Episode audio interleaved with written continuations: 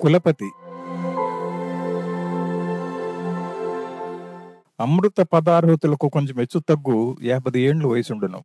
శాంతమే రూపము పునే తేజో రాశి విజ్ఞాన సముద్రుడు వేద వేదాంగ పారంగతుడు త్రిపిటకములు బౌద్ధ దర్శనములు జైన నికాయములు చెప్పన్న భాషలను ఆ ఆచరణకు ముఖస్థములు.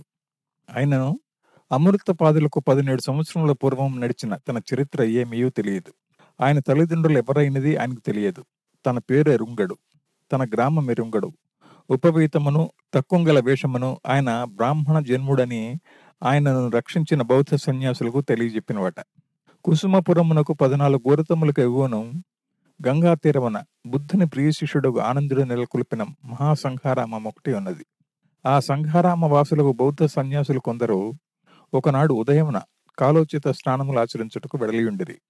ఇంతలో ఒక భిక్షుడు ఓహో అని అరిచి నీటిలో తన చేతికి దొరికిన ఒక శవం జుట్టు పట్టుకుని ఒడ్డునకు లాక్కొని వచ్చాను తక్కిన నలుగురును ఆ కళేబరం నెత్తి నీటికి దూరముగా పెట్టిరి. కానీ ఆ శవమును పరీక్షించిన కొలది వారి ఆశ్చర్యము మిన్నుముట్టినది. అది శవం కాదు. లంబికా యుగము దాల్చి జలస్తంభన విద్య చేయగాబోలు నీటి ఎందు మునిగి ఆ పురుషుడెవ్వడో నీటి మట్టమునకు దిగువ కొట్టుకుని వచ్చుకుని తుక్కు పదార్థములలో చిక్కుబడి ప్రవాహ వేగమును వచ్చుచున్నాడు.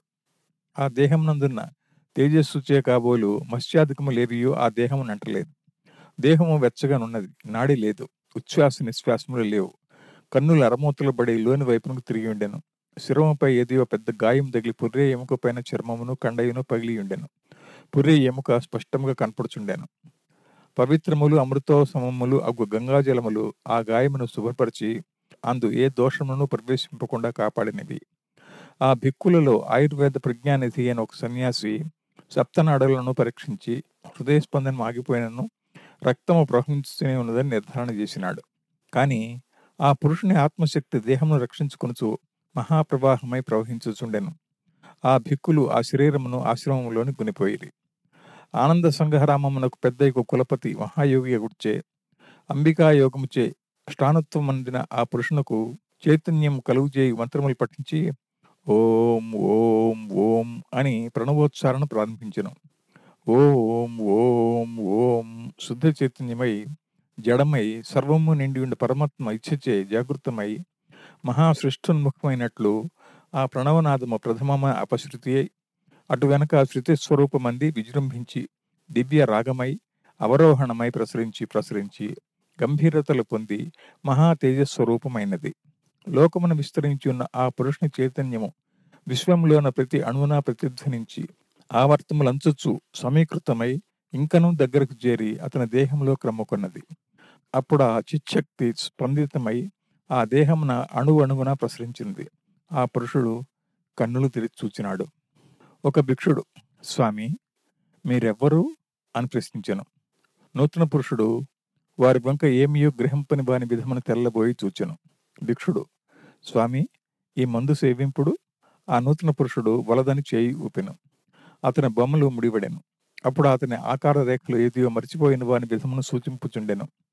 అతనికి చైతన్యం వచ్చుటకు మున్నే వైద్య విశారదుడైన భిక్కుడు కొన్ని ఔషధులు ఆ గాయంపై నుంచి శుభ్ర వల్పముండు కట్టుకట్టినాడు.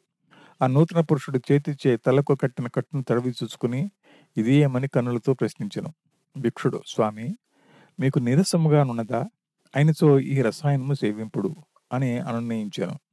నూతన పురుషుడు ఏమీయో లేదన్నట్లు తలచెప్పి తానెవరని అడిగినట్లు కన్నులు విప్పి వారిని తీక్షణముగా చూసినాడు. ఒక భిక్షుడు నీవు మాకు స్నానము చేయుచుండగా దొరికినావు. ఎక్కడ నుండియో కొట్టుకుని వచ్చుచుంటివి అని తెలిపినాడు. ఆ నూతన పురుషుడు తనకేమీ అర్థమవటం లేదని భావమును స్ఫురింపజేయు. విషాదయుతములకు చూపులను ప్రసరింపజేసిన.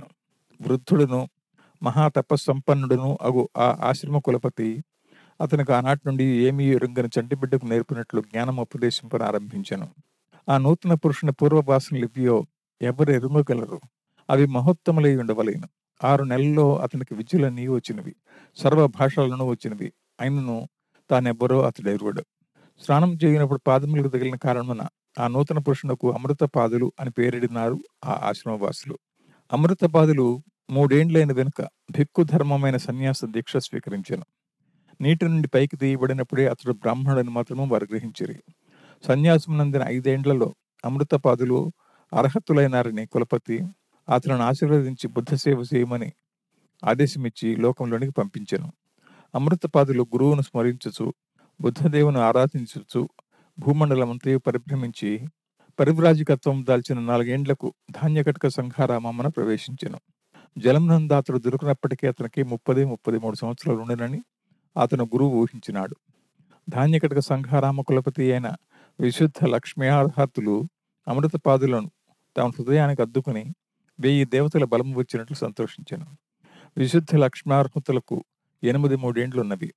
తాను నిర్యాణం మందిన వెనుక కులపతి తగినవాడు లేనిచో సంఘారామ శిరోరత్నమైన ధాన్యకటకాశ్రమము బుద్ధ మహాధర్మకము నిర్వహింపలేదని ఆ వృద్ధాచార్యుల భయం నేడు ఆ భయం తీరిపోయినది.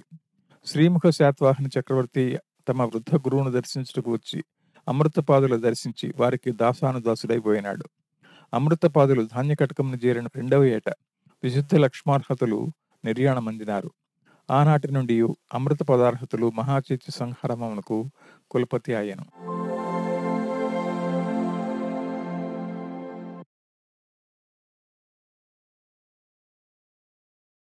ఈ శీర్షికలోని అన్ని భాగాలను వినడానికి దాసు భాషితం యాప్ను ఇప్పుడే డౌన్లోడ్ చేసుకోండి. లింకు డిస్క్రిప్షన్లో ఉంది. ప్రపంచవ్యాప్తంగా తెలుగువారు ఇష్టపడే అతిపెద్ద తెలుగు శ్రవణ పుస్తకాల యాప్ దాసు భాషితం ఎంతో ఉచిత కాంటెంట్తో పాటు సాహిత్యం సైన్స్ అద్వైతం ద్వారా వ్యక్తిగత వృత్తిపర ఆధ్యాత్మిక ఎదుగుదలకు సోపానం కావడం దాసు భాషితం ప్రత్యేకత. మరిన్ని మంచి శ్రవణ పుస్తకాల కోసం దాసు భాషితం యాప్ను Google Play Store Apple App స్టోర్ల నుండి నేడే డౌన్లోడ్ చేసుకోండి.